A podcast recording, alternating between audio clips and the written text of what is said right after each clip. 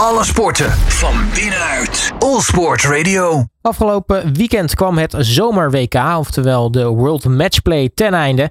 En een ontketende Nathan Espinol die walste in de finale over Johnny Clayton heen met 18-6 om zo het eh, grootste succes in zijn carrière te pakken. Ik ga erop terugblikken met Viaplay darts-commentator Jacques Nieuwlaat. Jacques, hele goedemiddag. Goedemiddag. Want uh, ontketend was hij uh, Espinol wel, hè? Ja, de eerste tien legs ging het nog enigszins gelijk om. Was het 5-5, maar daarna uh, had hij een spurt. En dat was gewoon niet bij te houden voor Clayton. Hoge finishes, goede scores. Alles deed hij goed. En uh, ja, het was een prachtige wedstrijd van hem. Ja, voordat we het over die finale gaan hebben. eerst nog even over nou ja, het toernooi zelf natuurlijk. Want laten we eerst kijken naar de Nederlanders. Want voor de Nederlanders ja, was het een niet, niet al te best toernooi. Nee, er gingen er uh, heel veel heel vroeg uh, uit. Uh, soms verrassend, soms ook misschien wat minder verrassend. Maar het was sowieso een toernooi vol met verrassingen. de grootste misschien natuurlijk wel in de eerste ronde de uitschakeling van Michael van Gerwen. Die verloor met 10-7 van Brandon Dalden. Dalden die goed speelde op zich, daar was weinig van te zeggen. Maar ja, Van Gerwen kwam niet aan zijn topniveau. En dan zie je toch op dit soort toernooien dat als je niet op 100% bent, dat je het ook kan verliezen van een speler die een plekje op 25 onder je staat op de wereldranglijst. Ja, dus dat was al een verrassing, maar dat ging de rest van de Nederlanders ook niet heel veel beter. Nee, Raymond van Barneveld dus, uh, moest ook in de eerste ronde meteen al uh, het hoofd buigen. Die speelde tegen Ryan Searle. Uh, ja, goed, Van Barneveld was niet geplaatst voor dit toernooi, dus op zich was dat geen verrassing, want alle geplaatste spelers spelen in de eerste ronde tegen een ongeplaatste speler. Dus hij wist dat hij een geplaatste speler zou krijgen. Nou ja, Ryan Searle de nummer 15 van de wereld. En Ryan Searle speelde de beste wedstrijd ooit op de tv uh, voor hem.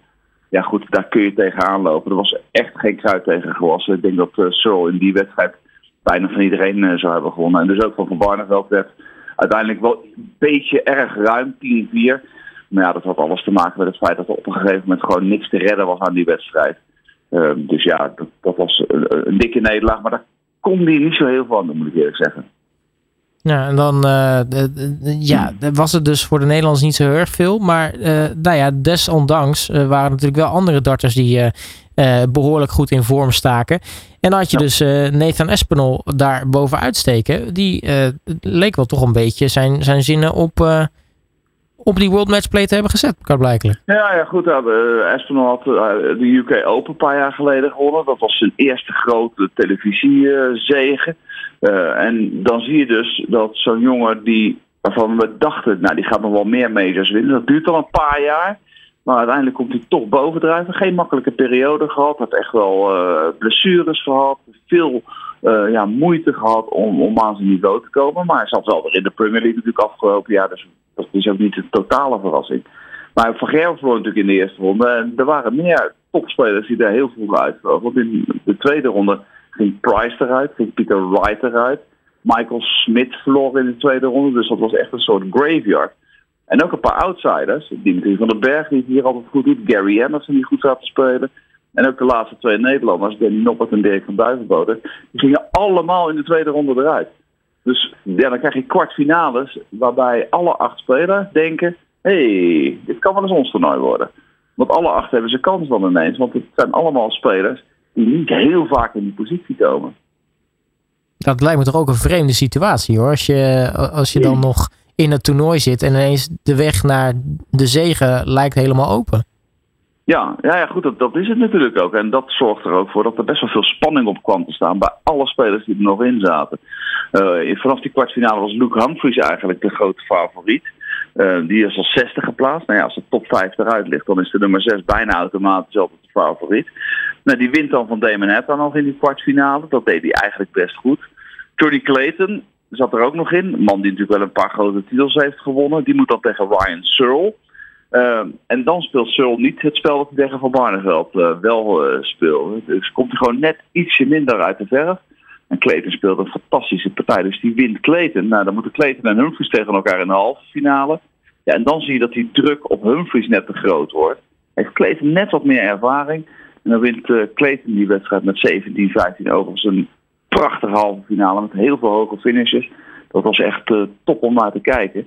Ja, andere helft van het schema, daar zit dan uh, Nathan Aspinall, die uiteindelijk het toernooi zal winnen. Die moet tegen Chris Dolby. Dolby heeft dit jaar de Masters gewonnen, dus die heeft ook langzaam maar zeker geroken aan een, aan, aan een grote titel.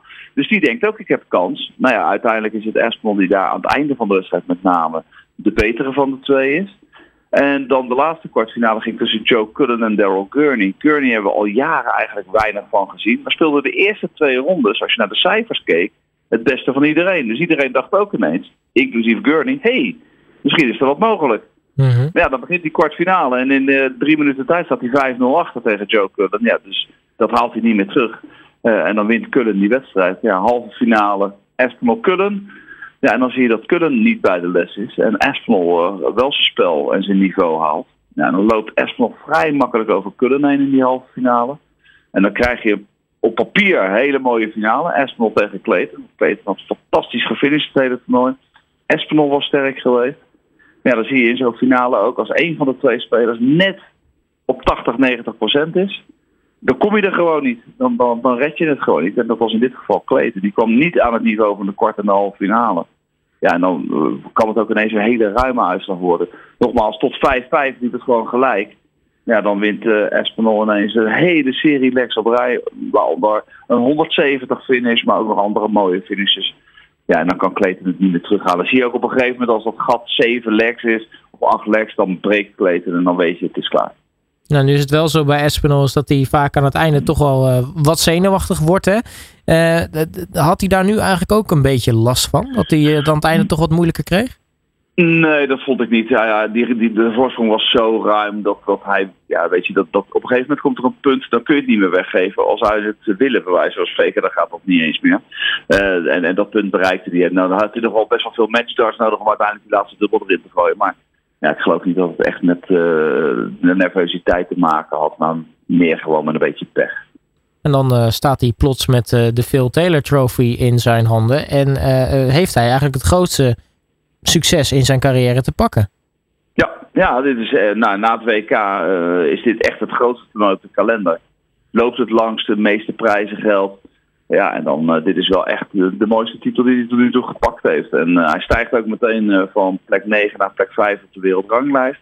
Ja, je weet ook gewoon dat je voor de aankomende twee jaar verzekerd bent van alle televisietoernooien. Ja, dat is natuurlijk wel lekker om dat gewoon in de pocket te hebben. Vaak zie je dat, dat als een darter, misschien enigszins vanuit het niets, maar in ieder geval uh, wat, wat uh, minder favoriet is om zo'n toernooi te winnen en dan ineens een groot toernooi wint, dat dat, dat moeilijk is om vervolgens die druk nou ja, van zich af te kunnen laten glijden. Wat, wat verwacht jij van, van Espinol nu de komende tijd? Is hij echt los of verwacht je dat hij het misschien, doordat ineens alle ogen op hem gericht zijn, dat, dat hij misschien wat moeilijker gaat krijgen? Nou ja, hij heeft die eerste titel, die heeft hij natuurlijk in 2019 gehaald. En wat je zegt, dat klopt, dat heeft hij na die tijd wel ervaren. Dat het moeilijk is om dat succes te herhalen. Maar nu heeft hij het herhaald. En meestal zie je dan dat het toch wat makkelijker wordt. Uh, en dat hij ook een soort drempel nu heen is, waarin hij uh, meer kan gaan oogsten. Maar je moet niet vergeten, op dit moment, uh, als je kijkt naar de, de, de wereldranglijst van het darten, of naar, naar de absolute top van het darten, het is zo breed geworden.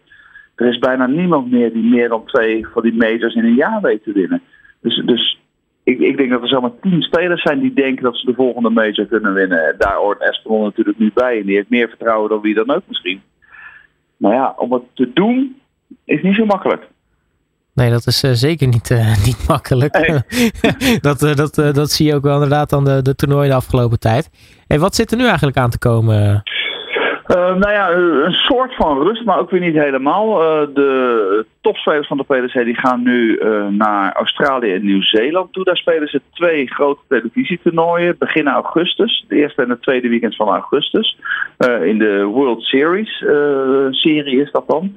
Dan komen ze terug naar Europa, gaan ze wat Eurotours spelen. En dan is midden september eigenlijk in Nederland, in Amsterdam, de World Series of Darts Finals. Dat is het eerste grote televisietoernooi.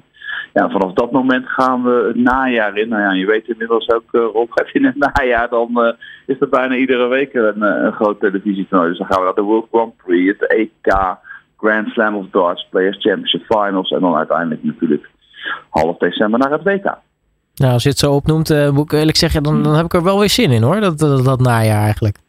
Ja, eerst even een beetje vakantie en daarna begin ik, zal ik, ga ik er ook weer zin in hebben, dat beloof ik. hey, Jacques Nieuwlaat, eh, commentator van Viaplay, mag je hartelijk danken voor je tijd. En uh, nou ja, geniet dan even van je, van je welverdiende rust. Is goed, dankjewel. Alle sporten van binnenuit. All Sport Radio.